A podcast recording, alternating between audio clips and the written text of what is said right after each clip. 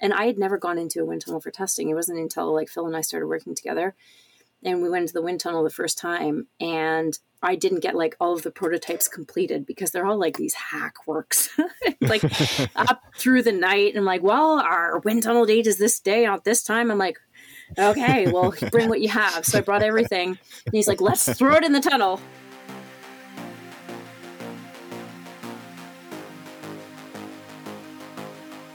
Hi, everyone. I'm Andrew. And I'm Michael. And this is the Endurance Innovation Podcast.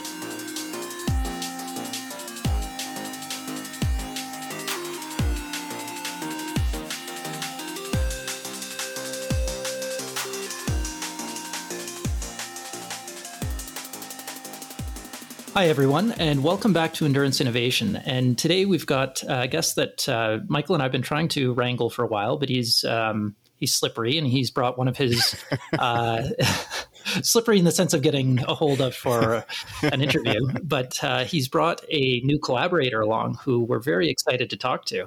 And uh, of course i'm talking about phil white who you may know from his uh, his cervelo background and working at 4iiii now and nick van bearden who um, uh, hopefully i did a decent job pronouncing your name um, but uh, very recently Nick and Phil have launched a company with some pretty remarkable wheels and pretty remarkable claims about uh, the performance that's uh, available from these. So, Phil and Nick, welcome to the show.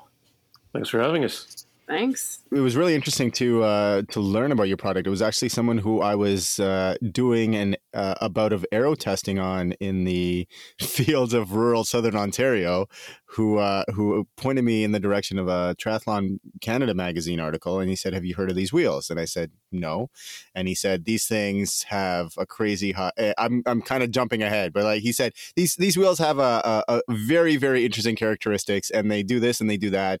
And when he told me when he prefaced when he summarized the article for me, I said, "That's impossible."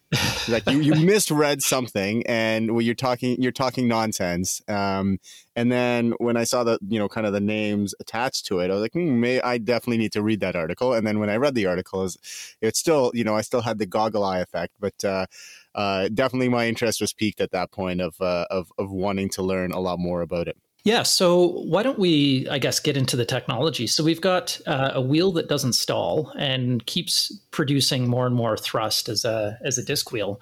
Um, so Nick, why don't you tell us about kind of the first of all the idea um, and and how you came about coming up with this idea because it's super creative.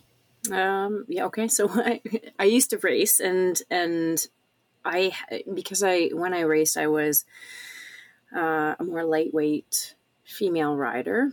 So you don't produce the same power as some of the the stronger men riders. Even though I was pretty good on the bike, um, and I didn't have the weight behind it. So if there was aero equipment, it was always heavier and it was always far more susceptible to crosswind forces. So you would be, you always ran the risk of either being blown off the road hmm. or even if it was a sort of like a, a medium wind day, um, you're spending so much of your energy uh, stabilizing, restabilizing, sort of fighting the wind rather than just putting it into your pedals and like racing. So like you lose that whole kind of like mental um like the the racing mindset like like sticking to your game plan all of that stuff like there's so many things that can throw you off and and wind and conditions were always one of them and then when you chose to go with a more aero wheel you always kind of like it, it was like this uh it's a direct um relationship between increased aerodynamics and increased weight which mm-hmm. meant that you're putting the same amount of watts out no matter what. And you have to turn that wheel. You have to climb up hills with it. Um, you you have to run off the bike too, which is another big thing. And if it's like you only have so many matches to burn in a race, and, and if you're using them all trying to like ride this aero equipment or fight the wind um, and try not to be blown off the road, then that's that's a, a it is a serious concern. But then going beyond that, it's it's not so. Yes, I race at a higher level, but most of the population or the racing population. So if you look at any of the Ironmans, half Ironmans, um, even like masters road cycling, beginners getting into any kind of sport, even people going and like doing all these weekend rides. they want to go faster. Everybody wants to go faster. It's why mm-hmm. people love the sport. Like they get into it, it's exciting. You feel free. For whatever reason, you get into the sport and you love it and you attach to it and you go with it. Um, you always get into that. Let's upgrade our equipment. And as you want to upgrade the equipment, there's always that. Okay, let's go faster, faster, faster. And there's always this kind of like break even point, which I feel like for most of the racing and riding population happens way too soon. Hmm. And I remember hearing, and I remember, so it was Kevin Mackinnon who said it at the time because I'm like, he, all these things stick in my brain. But he said, oh, because he used to race pro and like he'd, t- he'd always tell stories because I used to ride with him a lot. And he'd always tell stories about um, like back in his racing days because he raced pro and he would like try and like break all these carbon bikes like some of the first iterations of carbon fiber in the in the sport and he's like, okay, always pick aerodynamics over weight. And of course, like at the time, I never said anything because I'm like, oh yeah, okay, sure, awesome, that's the thing. but I'm like, why? like why? And then also, so it's like because it didn't make any sense in the first place.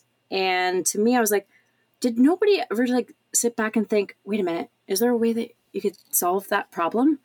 Um, and I then think like, the, I think that the, the guy in the room was was one of the guys that solved that problem. not to be not to put too fine a point on it, Nick.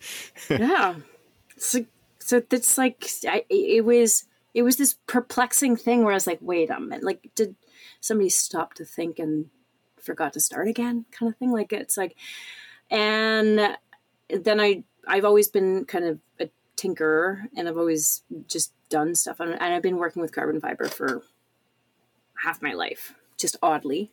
And it was even before um, carbon fiber was. What do you do with carbon fiber when you're uh, when you, you mentioned that you work with it? What sort of uh, what sort of work you do? Because uh, that part of right. that part of your uh, I think professional life, at least my my impression of it is, is, you're sort of flying under the radar a little bit. So can you tell yeah. us a little bit about your history in carbon too? Um, my my dad was he so he was like a yachtsman. I don't even know what you call it. Um, so he raced at a very high level in sailing. And at the time, the only okay. the only industry that composites. So I mean, there were a few like F one car, like race cars, high high performance, mm-hmm. but then also in super high end sailboats, um, composites. And at the time, it was mostly uh, fiberglass and some Kevlar, and then kind of carbon fiber got into it. And I was into biking, and my dad used to always do fiberglass. Like he he still makes model airplanes and things like that. so I was like, oh, okay, I know exactly how to do it. And I was kind of surprised to, to think of, well, to find out how, that carbon fiber is exactly the same. You just use a different um, resin. Um, but the, you know, how you go about it is exactly the same. And then I just started tinkering and started making things. And that was, I don't know, 25 years, like, like 20, I don't know, I was probably 20, not even 20. And I started making parts for my bike and I started just kind of playing around with it. And then since then, I've gotten into now I do carbon fiber repair. So bike frames, the whole industry has gone right. into carbon fiber. And the, you know, good thing and bad thing about carbon fiber is it's, it's super lightweight and super stiff but only in one direction. So if you crash, mm-hmm. high incidence of cracking, it's super brittle in the other direction. So there's a lot of repairs that have to happen, um, and that's one thing that. So I've been doing that for years, and uh, that it comes from anywhere. So I repair broken bike frames of of the carbon fiber nature. yeah, that's. I mean, that's an incredible skill. Well, it's a lot of work. okay, so you you you know you were riding wheels that were that were aero, but maybe not as stable as you would like, especially as a as a lighter athlete. Um, and you you have 20 years of experience in, in carbon fiber. Um, c- connected those dots for us. How do you get from from those two things, like this obvious need right. to your obvious ability to soar cycles? So the so I, I it's that whole tinkerer thing. So I I always played around with stuff, and I always used to make stuff and modify things. And I wouldn't be shy to like modify my own race equipment, even though it was like frowned upon. Uh, oh, that's how you don't learn things. like never change anything on race morning. I always did. like, um, so it, I like I, I, I always did that kind of stuff, and then I got into carbon fiber while I was sort of in racing. Did that kind of thing, and it was just this natural progression of you have a problem and you solve it, and I always just solved it by doing it. Like I I didn't. Hmm. My go-to was never, oh, where can I buy this, or what store do I go to, or is there a product like that? I was just like, what do I have, and how can I change it to be better?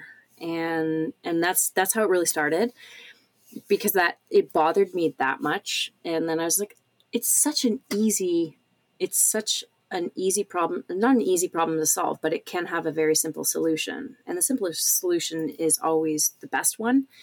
So I just started kind of, yeah, I just started that way, prototyping, like basing it on my own wheels and modifying my own equipment and going from there. So the, I mean, the classic construction of carbon fiber is make it as stiff as possible. Um, but in in your case, you've gone the opposite direction. So realizing that maybe stiff isn't the way to go. So the, the, wheels themselves are definitely stiff in terms of the structural strength, but the the fairing or the aerodynamic portion of them, you've you've gone the completely opposite direction. So what was how did you figure out that that might be faster than going with a traditional arrow shape?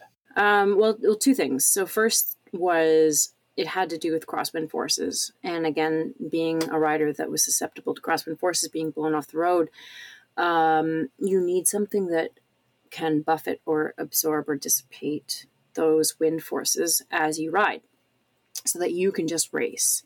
And like there, so there's two things that are non changeable at the time, anyways. So one is the wind force, you can't change that. Um, nor can you predict it. Mm-hmm. And then the second thing is if you have aero equipment, it's going to be wider cross section and it is rigid. It's not mm-hmm. it's not adaptive at all.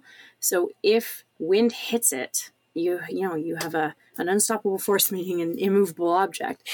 the end result is pretty obvious of you're going to be the the one losing out. The proverbial moving well, movable object, yeah. It is. So yeah. so that's where I'm like the only and it does really make sense. And this so this is that whole thing of like you said it before, connecting you can only connect the dots like connecting the dots, right? But you can only connect them looking back. And it's like once you start prototyping, that's when you start to see those dots start to connect and you're like, oh, I get it mm. now. And then you prototype further and you just keep like leapfrogging back and forth like that. And that's kind of what I did. And then it, it became very obvious very soon that what you needed was something st- it, it had the purpose of so i always thought as like an endoskeleton and an exoskeleton like an internal structural thing with and that had its job of being super stiff super strong um, but lightweight um, which didn't li- limit what the structure looked like. It didn't have to be um, airfoils. It didn't have to concern itself with airflow over it. It just needed to be as strong and light as possible. Hmm. and then the second thing was um, the outside shell which is what the wind sees or the wind hits or flows flows across. And the only job of that was to be the absorbing thing and the thing that holds onto the wind or can be adaptive or more aerodynamic. And again it like it took several tries at it to, to figure all of this out and connect all those dots. But once you sort of see that you're like oh, okay I get, it um, and it really did take until like it wasn't even until I had done all of these prototypes and I had never gone into a wind tunnel for testing. It wasn't until like Phil and I started working together and we went into the wind tunnel the first time and I didn't get like all of the prototypes completed because they're all like these hack works, like up through the night. And I'm like, well, our wind tunnel date is this day, not this time. I'm like, okay, well, bring what you have. So I brought everything. And he's like, let's throw it in the tunnel. And the one where I was like, "Are you sure?" so I was like, ah. so that it was like it was very telling. Like where we did get to see a whole lot more um, unexpected positives that I hmm. probably hmm. would not have foreseen otherwise. Um, and that's also like how we've gone at it since is prototype it, throw th- some things. I'm like, well, what should we do? We should maybe try this. And what about this? I'm like, I don't know if it'll work. Maybe it will. Maybe it won't. You throw it and you go, oh my gosh, I didn't even think about this. But then you look at that. So based on those results, you sort of research what's happening and you can reconnect all those things. And that's how you keep getting forward and forward and forward. And I want to throw it over throw it over to Phil, and I'm sort of breaking the the, the chain of questions, but I think it's a, it's a natural flow. So so here comes Nicole with this next best thing, and this is Andrew. Uh, these are Andrew's words, but I think they might be apt. What uh, you know, you probably hear a lot of that from people pitching you ideas, and I know that uh, you know we've we've been we've been two of those people, Phil. so that's a good point. that's actually, a little yeah. bit of a funny. Yeah, that's that's that's a little bit of a side story, but uh, what uh, you know how, when you when you hear this idea what what sort of sparks your interest and and how do you you know sift it apart from the the other stuff that you probably get quite a bit of uh, inundation with? Well yeah it's um you know especially as the innovation officer for Pon Bike um you know you'd get a lot of people coming up to you and then i think they uh, everyone else in in the company, anytime someone loony one came along, it was like, give it to Phil. so, and, it, and it, he's used to my type. and so, yeah, you know, sometimes you had some real, some ideas that were way out there, shall we say. And, uh, yeah, you have to listen. And it's like, you know, every once in a while, it's a, it's a pretty neat, uh, you know, some pretty neat ideas come up. I did find, I mean, this is way off topic on this one, but I did find the one big thing was that a lot of people had really cool ideas or potentially cool ideas, but they never prototyped it or anything. And they were always like, "No, you should you should pay me uh, for this idea and take it over and do all the work yourself." And it's like, no, that's like, I have no idea if this is a good idea. You should prove to me this is a good idea. So problem, promise, proof. You just got to do the proof, like do the prototype.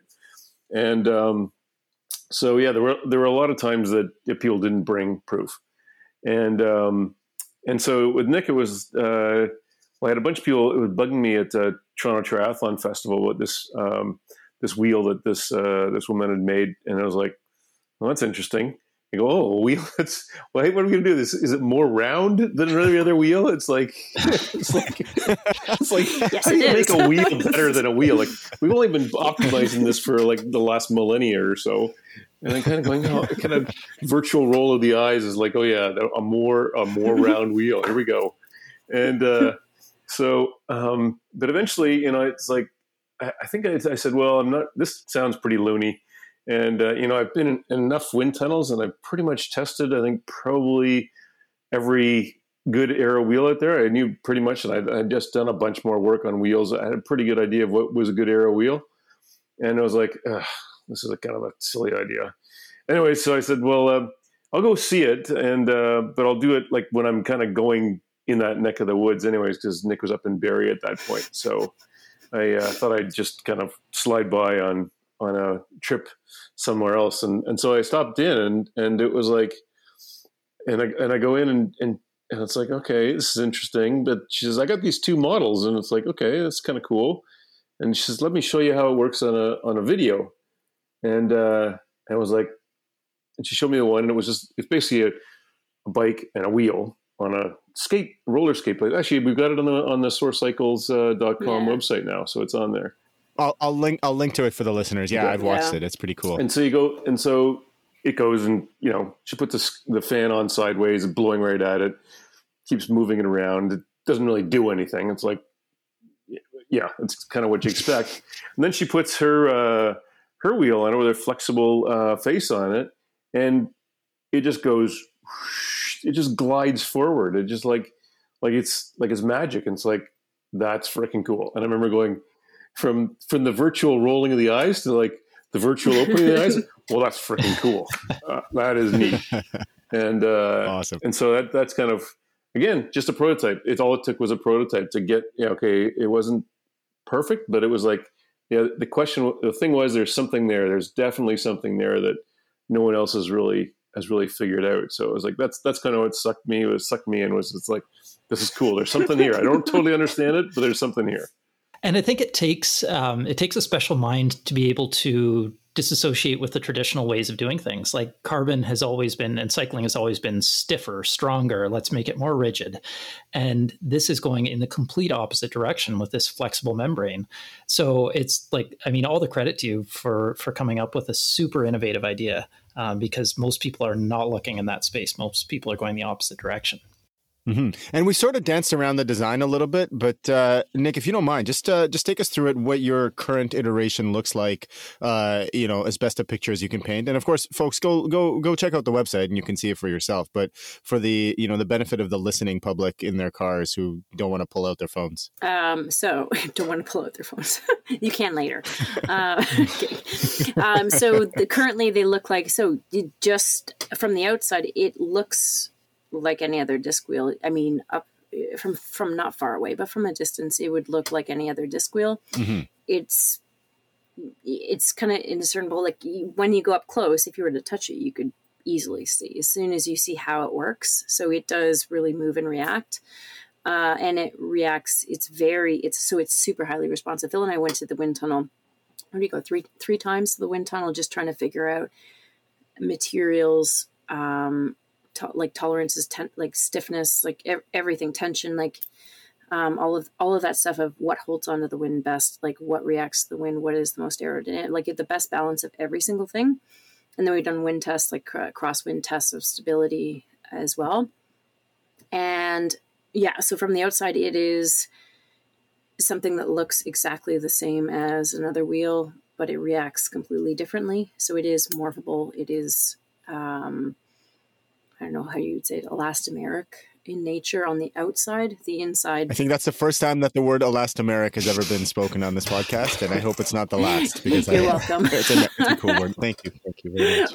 Yeah, it is pretty neat. Like we we tried like when we first went in the tunnel that first time when Nick had this just pile of stuff. I said, just let's bring everything, and I had a, brought a bunch of control wheels that we knew that that I had really good data on and was really really positive about them. I knew exactly how they behaved, and it's like and we put the thing put things in. And it was like, okay, this is a like some of them are a little bit better. One was the one that we actually really keyed on was actually slower um, than the other wheels from like uh, plus, what plus minus ten. Nick was like it was slow. Mm-hmm. It was definitely mm-hmm. worse. Mm-hmm. Uh, but then well, they were also like handmade stalled. rims of like yeah. So it's yeah. Yeah. And um, yeah, Nick's underselling it. I mean, they were actually they were all rideable. I think rims at that point. We've had some non-rideable rims. Uh, like, hey, you just got to make stuff and try it, right? It's like so. yeah, totally. And uh, so we did, and we've done the subsequent tests. We've actually done them uh, down in San Diego um, at LSWT, and those guys are great because they'll, you know, you ship them a bunch yeah. of stuff, and uh, you know, we don't even ship them wheels. We ship them discs of MDF with these stretchy things on them, and we say, "Oh, I just assemble this like this." We send them a video. Trust me. and put in the tunnel. Just, you, don't fit like, in your thing. Are they the IKEA style instructions that you've got no, there? they were even worse than that because most of them had to be shipped off before they were really even fully thought through or done. Like it was always that we because we always sent a lot of stuff and it was a lot of prototyping, and you had to kind of figure it out as you went. And also the last few times that we uh, sent over stuff, we were in lockdown for like the, well the last year and a half. So good luck trying to find stuff to make random wheels out of.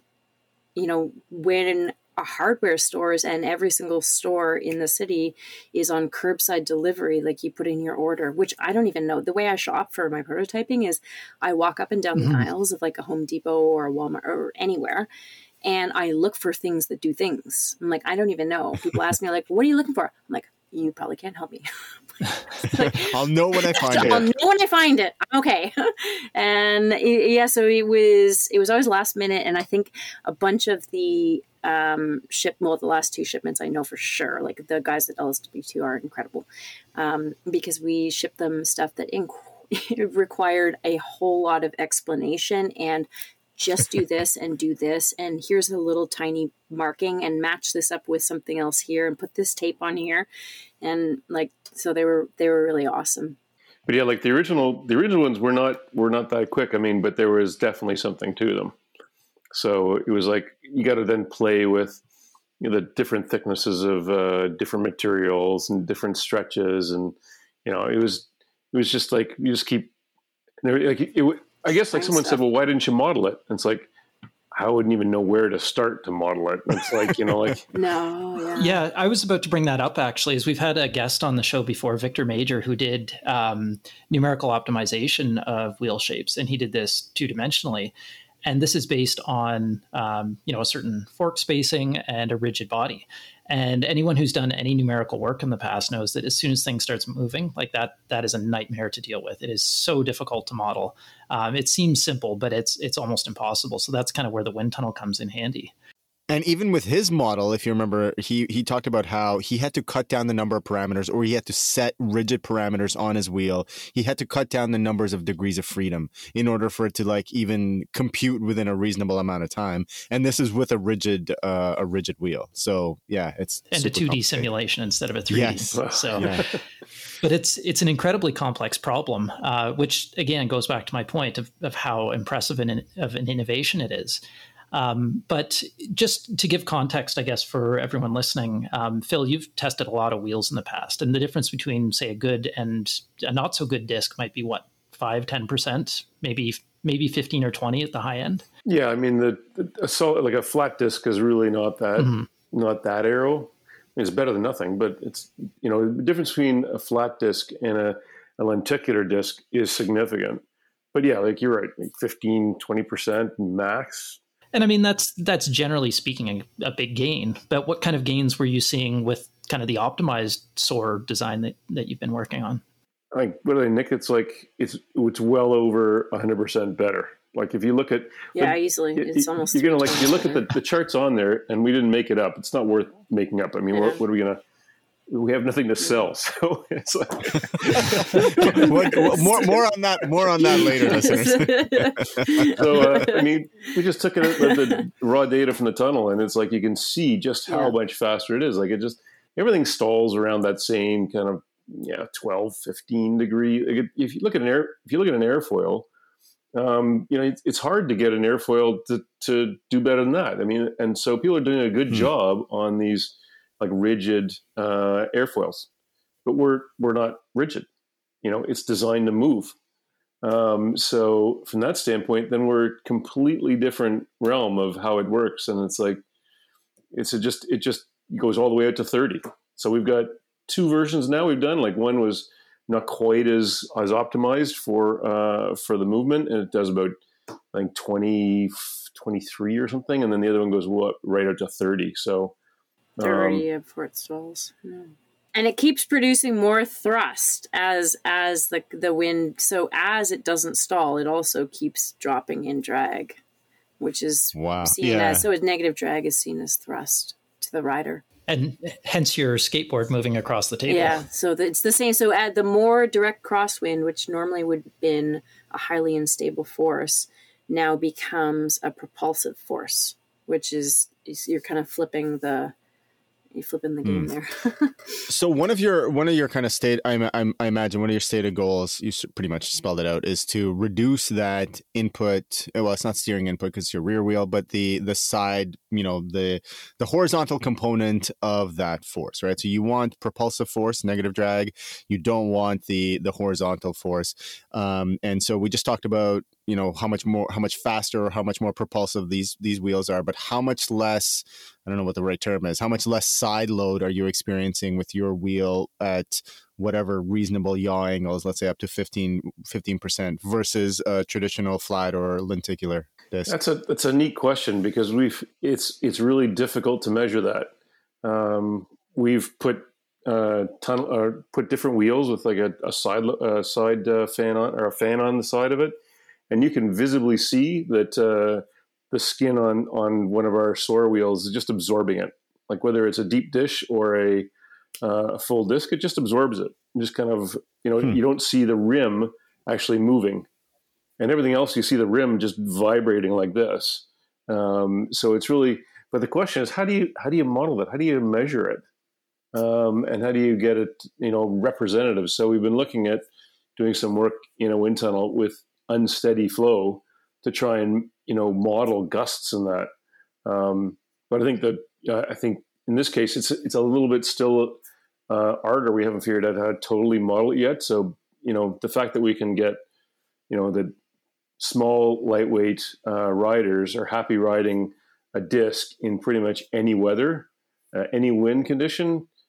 Okay, you can argue how much it is. It's massive because that they don't they don't mind doing that, and they and they come back and they say, you know, not only was it really comfortable, but I just like I can't believe how fast I went. Yeah, well, that's the proverbial pudding, right? It doesn't matter what the wind tunnel tells you if the rider doesn't experience it that Yeah. way, then then who cares, right? But yeah, so that that I, I I can I think you can definitely take that to the bank. The other thing to note with a lot of wind tunnel tests is they're done kind of in isolation of the frame and a lot of the other components. So yeah, you may be seeing a a benefit that shows up in the wind tunnel, but rarely does it show up when you're on the road. And the fact that, again, like you said, Michael, you've got riders coming back who are saying, "Yes, this is you know just as good as you're saying it is." That's a huge, huge vote of confidence as well. Mm-hmm. So I do want to ask you about the if you've if you've thought about um, how, why it works because we we've got a lot of uh, aero aero nerds that listen to this podcast. I know that for a fact because they keep writing to us.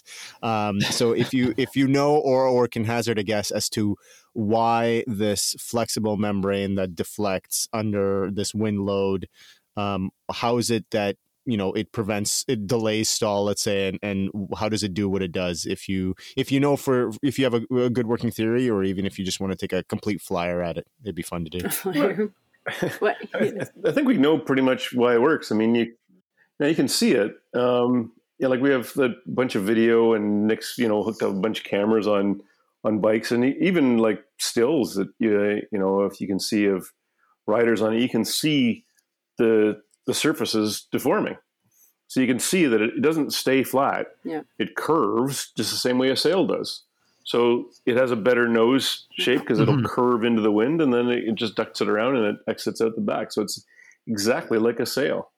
Yeah, but it's, it also holds on. It holds onto the wind because, like, you know, when you like the Bernoulli's effect thing, like when you blow on a piece of paper over top of a piece of Mhm. paper, the piece of paper like rises and holds because it holds onto the air and the air pulls it. Like, so that's what happens too. So as wind passes over, it moves the sidewall so that it can stay attached because it pulls the sidewall um, towards that of like boundary layer of like or your laminar flow um, that you know the air that's passing through it and then it just it doesn't stall it's it stays nice and smooth So, coming from um, admittedly a huge aero nerd, uh, seeing some of the images that you've got on your website, the the shape that this is taking. If you look at uh, kind of the evolution of aerodynamics, when you look at say a flat plane airfoil, um, the way that you typically improve that is either by adding thickness or by adding camber, and camber is kind of the curvature in one direction.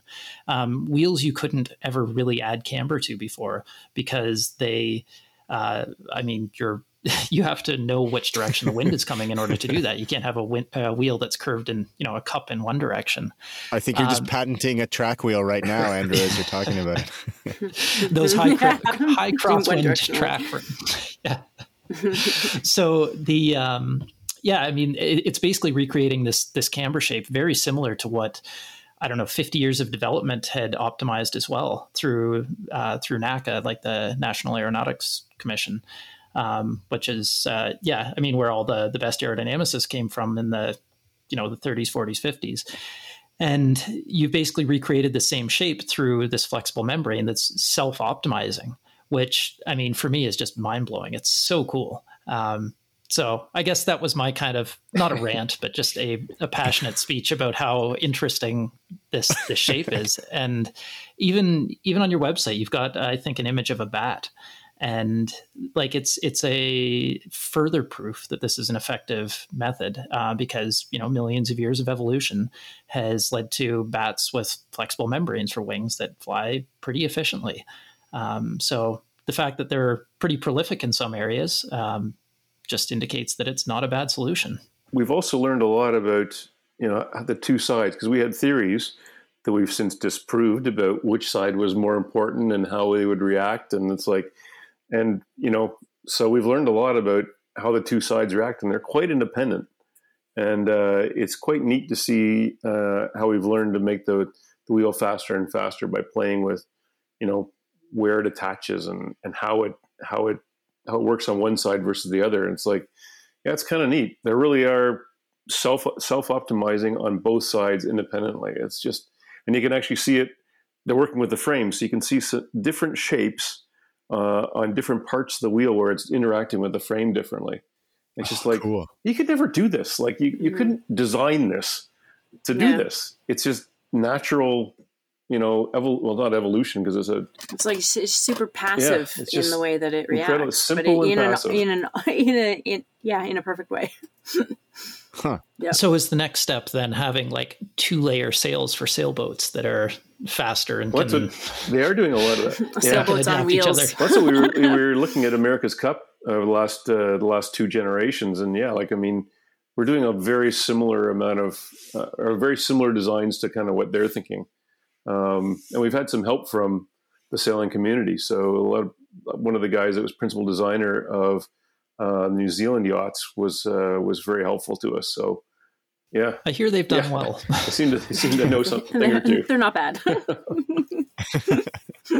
So you've got this phenomenal design that's performing to the point where people like Michael think you're actually making up the data. Um, so Hey, now. I'm skeptic. Healthy skepticism is a good thing. I it's think. it's absolutely a good thing. Um, but the fact that yeah, very new design, so it's going to take some new manufacturing, and then. Uh, Nick, you approached Phil and got him on board. You convinced him that you weren't crazy and you actually had a good idea. I might Um, still be crazy. so- you never know. well, maybe, I think it takes a little bit crazy of that. to and has a good idea. I've got him fooled. for someone like yourself, Phil, you've been through the entire process with Cervelo. You've been, you know, riding the same kind of business wave with 4iiii. You've worked for big companies with uh, relatively large budgets. What's it like for you going back to, you know, pure startup phase? Is it exciting? Is it, I don't know. What what did you feel when you kind of got back on board with Nick? Well, I think I think there's two sides to it. Um, you know, there's the there's the business side of it, and then there's the uh, the technology side of it. And uh, yeah, like a startup is kind of like the worst of all worlds. It's like it's like I don't know what possessed me to to think about doing it again uh, from a business side because I should have learned my lesson uh, the first time. Um, but you know, it's the technology side of it. Like this is cool. I mean, we're having this discussion not because it's a brilliant business model, but because it's a super cool idea that you know no one's ever figured out how to do. And I remember it, we were struggling when we were at uh, Gerard and I were at Cervelo, and we were going, "How do you make something that that you know we can adjust the shape of?" And you know like, and I know that you know I'm sure everyone else has kind of struggled with that same thing of how do we do this? And it's like, well, this is this is it. You know, this is this is the answer to all those overly complex electronically controlled solutions I'd been dreaming up. You know, and, and this is just you know simple and lightweight. Like this is just brilliant. So, and it was just really like this is kind of cool. It deserves someone deserves someone needs to take this out because this is the next big step. I mean, how do you make something that's super easy to ride in any conditions and way faster? I mean, so it's this is the e-bike of non-e-bikes. It's wind doping. It's wind- It is. Which is it's a l- so far mechanical legal doping until- test. until until the UCI tells us otherwise, it's totally legal. So one of the other challenges, so not only are you going back into the startup mode, but now um, you're doing this development during a pandemic, and you've you've highlighted some of the concerns there uh, with just the challenges in finding prototypes. But what about supply chain? like this is something that uh, we chatted about off air, but you're you're trying to approach a broken supply chain. Like no one can get really anything right now. The the bike industry is on its knees, the electronics industry is on its knees, the automotive industry is on its knees. Um, so, what kind of challenges are you facing there? well, I mean, it's still possible to get something as long as you don't want it for the next year and a half. So uh, yeah, we got quotes on lead times for rims of a year and a half, and we managed to. We talked to someone else, and they said, "Oh, I can get you really fast." What's that? It's a year. so, so, and then you know you're paying freight that's you know four to five times what it was uh, two years ago. Um, yeah, we've still got things that have been lost in, in shipment, and we're never going to get back. So, you know, it's like, yeah, it kind of sucks, but uh, you got just got to figure out a way around it. And um, you know, I guess from that standpoint, we're not missing much of the of the market because the the tri market's been hammered the last uh, year. We haven't really been having anything, so um, Mhm. I, I, I can't really call that good news. I mean, I'd much rather see the triathlon market flourishing. But anyways, it's a it is what it is, and it's like you deal with it. So and Nick's been really good at figuring out how to get stuff. And but yeah, I mean, she spent a lot of time standing in line, um, waiting for stuff.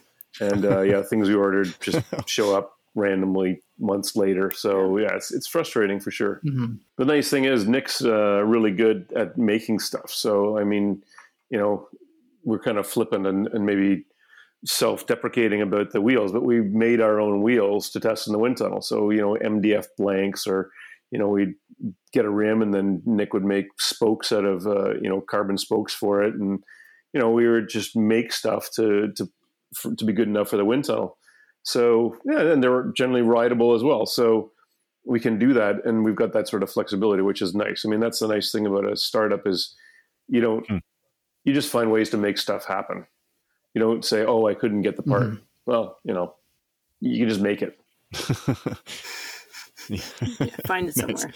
I I, uh, I, I learned an interesting bit um, actually from your from from Gerard from uh, your former business partner uh, Phil. Uh, he was on the Nerd Alert podcast talking about the um, the uh, the the manufacturing cells that 3T is putting together, and I'm sure you've this has come across your desk too, that where they're they're starting to build at least some of their frames in Italy um, using filament winding, uh, amongst other things. Obviously, didn't go into a ton of detail, but I'm curious to hear. And I know we're getting a little bit off topic, but it's sort of the topical on the supply chain problem.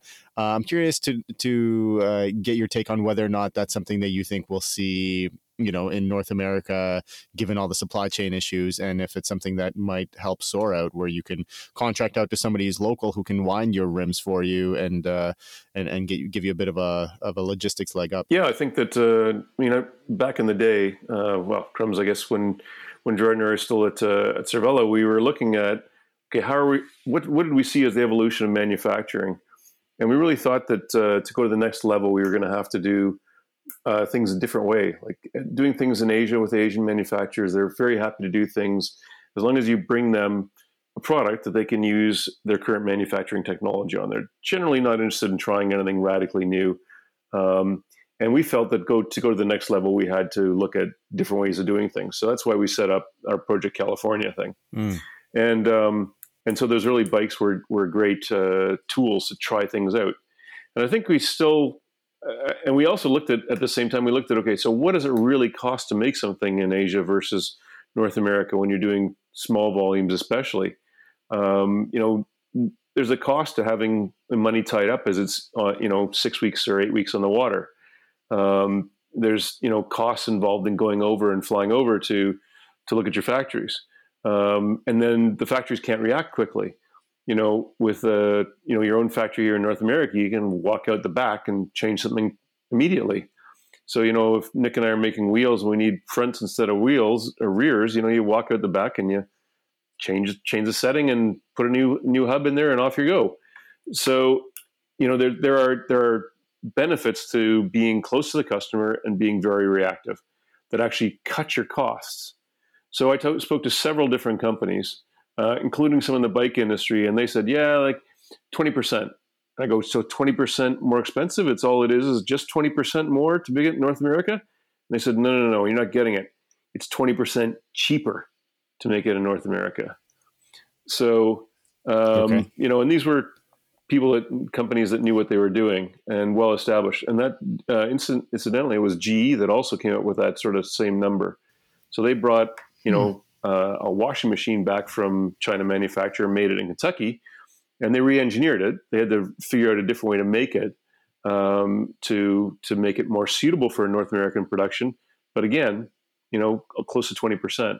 So I think that there's a real opportunity. And right now, I mean, we're using such low volumes uh, that no one wants to deal with us anyways.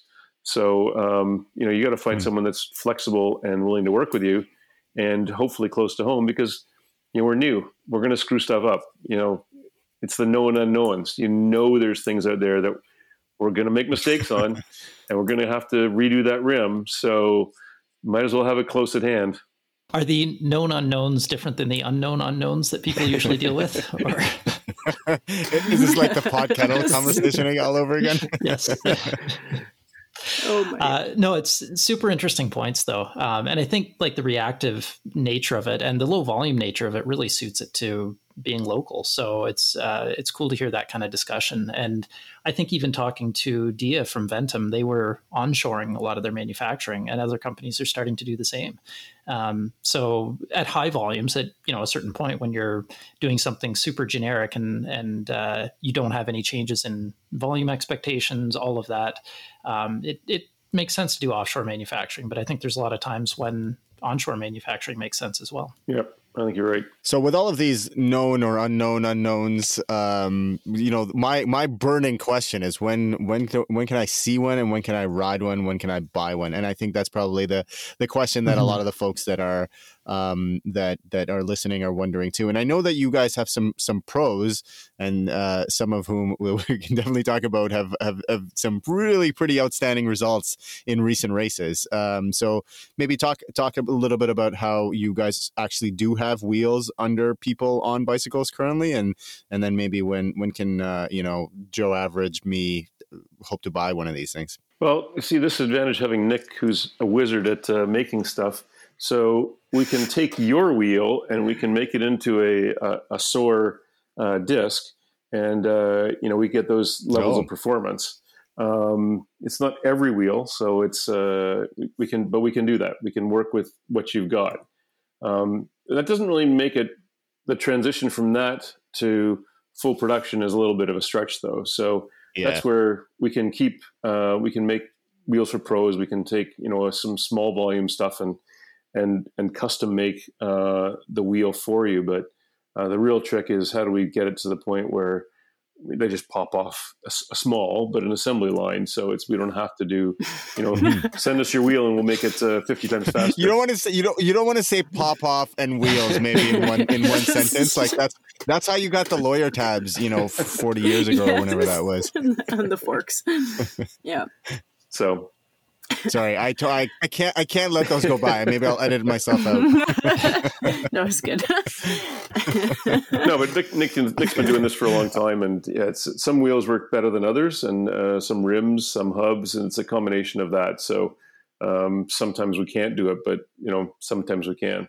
But then that's why we also put the hmm. like people look at it and go, "That's nine thousand dollars. What's ridiculous?" It's like well, you know, can you get any wheel these days? so, I mean, it'd be a hell of a deal if we could. But it's like, you know, we can take your wheel and for, you know, we can for a few, for a bit of work, hand done, we'll make your wheel a lot faster. Uh, we haven't really, you know, of course the the volume, uh, the uh, the price is going to come down with time, but we didn't want to kind of set an unrealistic mm-hmm. uh, expectation out there on on price when we don't even have pro, you know final production prototypes yet. Mm-hmm. Yeah, and I think it's it's good timing too because you can prove the technology, you can get people on board with it, show the results, and then the interest will build. Um, so as people find out this is the fastest solution, like how much how much money do people spend on their bikes already? So yeah, whatever it costs, like there's people who are willing to pay for it. Um, and I'm not saying you know everyone should be justifying ultra high prices that way, but at the moment um, it's supply and demand where there's just mm-hmm. no supply for anything. So it, it's the logical way to start, I think. Yeah even your i mean your cost for watt savings or whatever it is it's still like it's still probably not a bad even though we know that it'll probably the price will probably come down um, you know once we figure out a pretty seamless and uh, efficient way to produce them. But even just for the results that you can get you know lighter faster more stable it's still not a bad trade-off. Mm-hmm. You know, a good way to compare this is uh, maybe not in the day when Cervelo started, but uh, when you look at a lot of the super bikes now, I mean, the difference between them, just like the difference between disc wheels in the wind tunnel, is so marginal. To have like a true standout advantage um, that really sets you apart, like it's it justifies extra cost there. And once the supply chain stuff sorts itself out, then I think, yeah, the you'll figure out the manufacturing; it'll come into play. Yeah, and, and really, you know, the nice thing is like people that are on, they're willing to try the the bleeding edge of things are generally willing to put up with a little more aggravation and generally cost if it's a high mm-hmm. performance mm-hmm. solution as well. So um, we're not we're not totally. not attaching or not attracting the you know the laggards of the technology adoption curve yet. We'll get to them eventually. Makes sense. So at the at the at the moment, if somebody is interested in uh, in trying a wheel, it's a uh, send Nick an email, uh, yeah. tell her what you got, and she'll she'll send you a you know a quote a quote uh, based on uh, based on what you can do, and then go from there. Is that right? Pretty much. Yep. That would probably be the only. Yep, that's the option. so, what are the next steps then for Soar Cycles? What, uh, how would you ideally like to grow this business? Well, we've really got to get it into production. Um, and you know, the, the, thing is, the wheel market's uh, not huge. Uh, I said the disc wheel market is is obviously much smaller, um, and we're not trying to be a huge wheel company. Where we we had this discussion early on, like, what do you want to do with this? And I said, I'm kind of I don't really want to build a huge company again. I, w- I want to make some cool shit that matters. Sorry, I can't get out of that out. I got to make mm-hmm. some cool stuff that matters. No, you can totally, you can totally, you can, you can curse on this on this show. Should have told you that up front. Ooh. We have that explicit, explicit uh, that. box tick. Oh, Nicole's gonna now cram all of that pent up swearing in, the, in the last it. ten minutes of the show. We missed forty five minutes of expletives. I'll get out all my quota right now. so it's like you know we're not trying to to and, and we've said you know like how do we get it out there? I mean, I think it's I think it's a real advantage, or we think it's a real advantage. Um, not just the fact that it's fast, but it's so easy to ride. And um, so mm-hmm. I think it, you know, we've said, well, we'd be happy to license it and anyone anyone can ride and yeah, yeah and that's that's the thing i'm like all, all, bikes should look like this all wheels should look like like it's like yeah, yeah it's uh, Converged. but the thing is you know like you might say that oh yeah you know we'd be happy to license it everyone goes yeah I'll wait till it's proved in the market for a while. So I don't expect anyone's going to come knocking on our door. Mm-hmm. And so you've got to do this. Like, you know, okay, mm. so you got to prototype it, but now we've got to take it to, to small rate, to low rate initial production. And that's fine. We can do that, and it's not not a huge uh, investment to do that. Um, so yeah, it's going to grow the business slowly and uh, and in a way that's manageable and enjoyable. I mean, I think with Cervelo we were uh, we grew it very fast. Like we had you know an average, I think it was like forty two or forty eight percent growth for the first six or eight years. It was just like, but that's really hard to manage that, and it's not terribly fun. Mm-hmm. So I don't intend to do that again. I want to actually enjoy it this time. so uh, instead of all that stress, yeah. so that's that's the thing. It's like let's let's grow it. It's no, you know the disc wheel market isn't huge, but it can be much bigger than it is because the reason it's not huge is because everyone thinks they can't ride it, and you can ride these. And we, we even we were up at the airport hmm. uh, with a couple of athletes. What was it, Nick? I was guess it was in in August, yeah. and we had a front was, disc. Yeah and we were riding like near the airport, just mm-hmm. wickedly windy. I mean, people don't even ride sixty yes. millimeter rims up there, and we go, "Look, try this. It's a front disc. And people are going, "You can't ride that." And with a rear disc on as well. So double disc in the wind next to an airport, and it's just like, yeah, it was doable. next to the runway at Pearson. Yeah. I've ridden that. I've ridden that TT course many times, and I would, I would be, you know, uh, my my my bib shorts would be would be messy at the end of that ride with the front disc. I cannot imagine doing that. I'll tell you what, if you can uh, come out to Cochrane on a windy day and ride the wheels here, then I will be absolutely convinced because I think you need a world tour now. no problem. No problem. yeah, I think actually the uh, the forecast for today when we're recording this is 90 kilometer an hour wind gusts uh, later wow, tonight. Okay. So you win. That'd be a good testing day. That would be. But uh, we do uh, we have been doing some uh, as listeners you'll know uh, some some aero testing in Ontario around well around the Toronto area where I'm based. So I would love to get my hands on on one of these just just as a test uh, for, for, for just to see what what our field test uh, CDA numbers look like versus let's say you know a flat disc or or uh, you know or even a lenticular depending on what you guys have in your stable.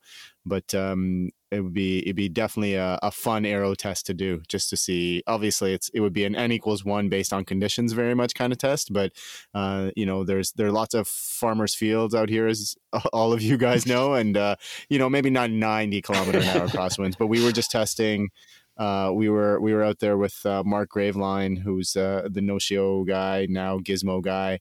Um, uh, we were comparing notes between what we use and what he uses uh, last Friday, and you know the winds were probably around 30, 35 kilometers an hour, high yaw, sort of like r- hitting us right from the side, and so uh, I, I, imagine that would be a, a perfect day to to give Yeah. it a go. Yeah, we'll have to do that. That'd be Anything fun. high yaw is great. Yeah. Yeah.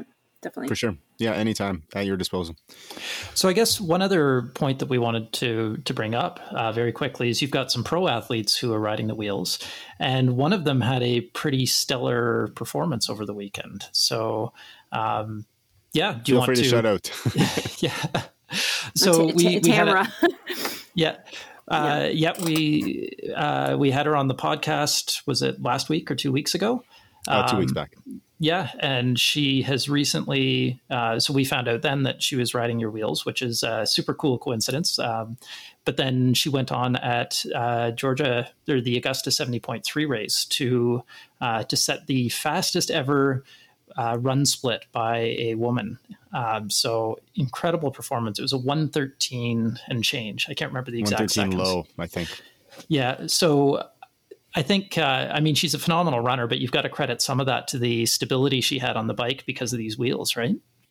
Oh, all of it. We'll just go with that. Take the credit. like, not to take anything away from her because she's pretty damn incredible. But it's like, yeah, you never know. But I, I would, I would hope that it had a tiny bit. Yeah, you know, I'm not going to say anything. I bow down but to her, so it's fine.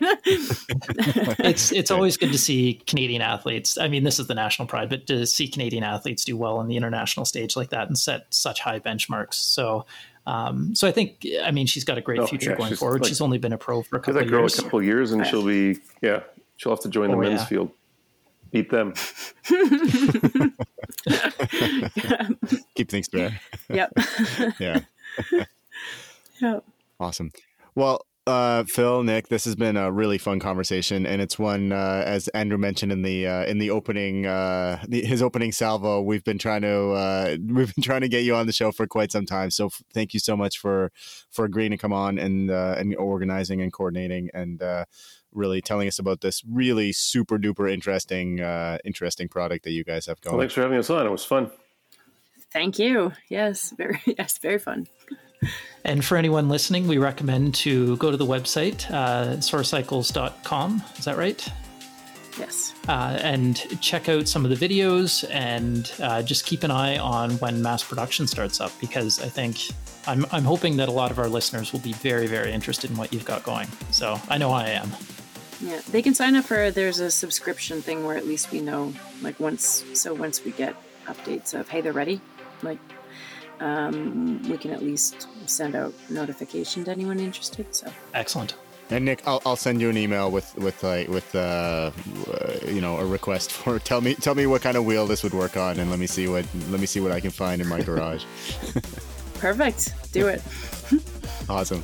Uh, so with that, listeners, thanks as always for tuning in, spending a bit of time with us. Um, if you like the show, give us a rating and a review. Uh, certainly check out Soar Cycles uh, and see what they're all about. Um, and then tune in next week. Thanks, everyone.